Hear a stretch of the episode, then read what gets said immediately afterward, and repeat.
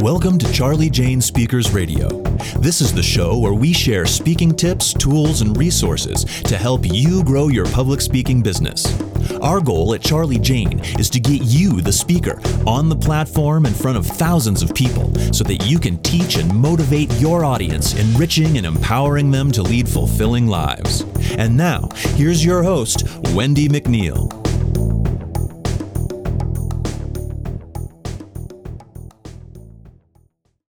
Hi there, this is Wendy McNeil with Charli Jane Speakers. Thanks for listening into this podcast. In this podcast, I am going to talk briefly about the public speaker's image. First impressions are important and remembered. Okay? First impressions can be everything. Your images are most likely spread all over the internet. But are they the right ones? Are you being Googled? You do it, I do it, meeting planners do it, everyone does it. People see your images all the time.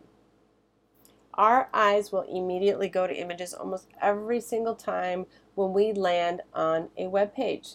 So, first impressions are very critical. You know, it can really tell your story almost immediately and can set the tone for a new relationship.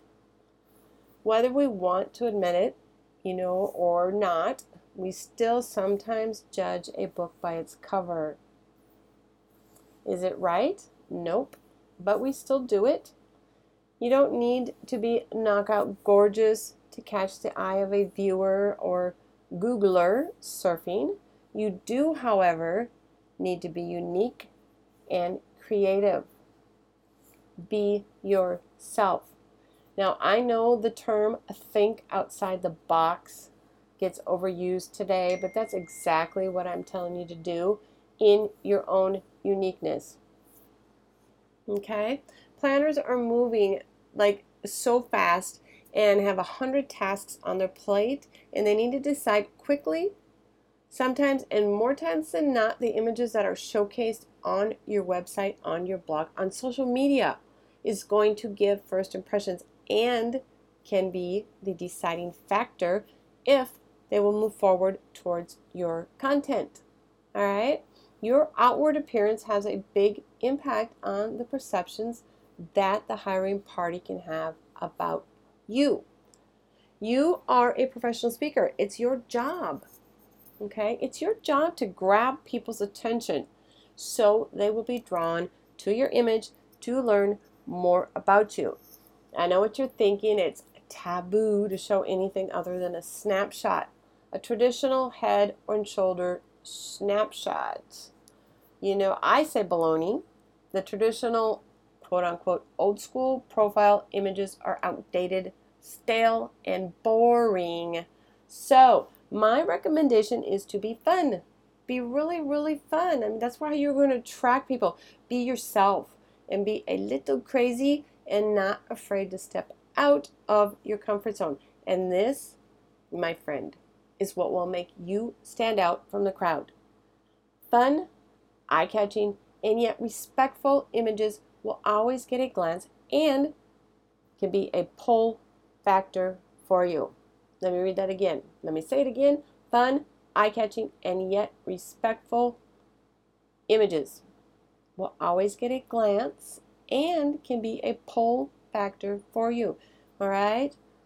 If you insist, if you insist on using only headshots, please, please, at least smile. Everybody loves a smiley face. And show your pearly whites.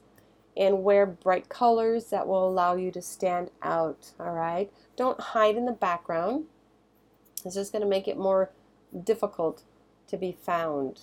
Use those bright colors that, you know, reflect your brand or yourself, you know, your personality. Use cool background images or even a white background um, with a fun shot. I love the transparent backgrounds.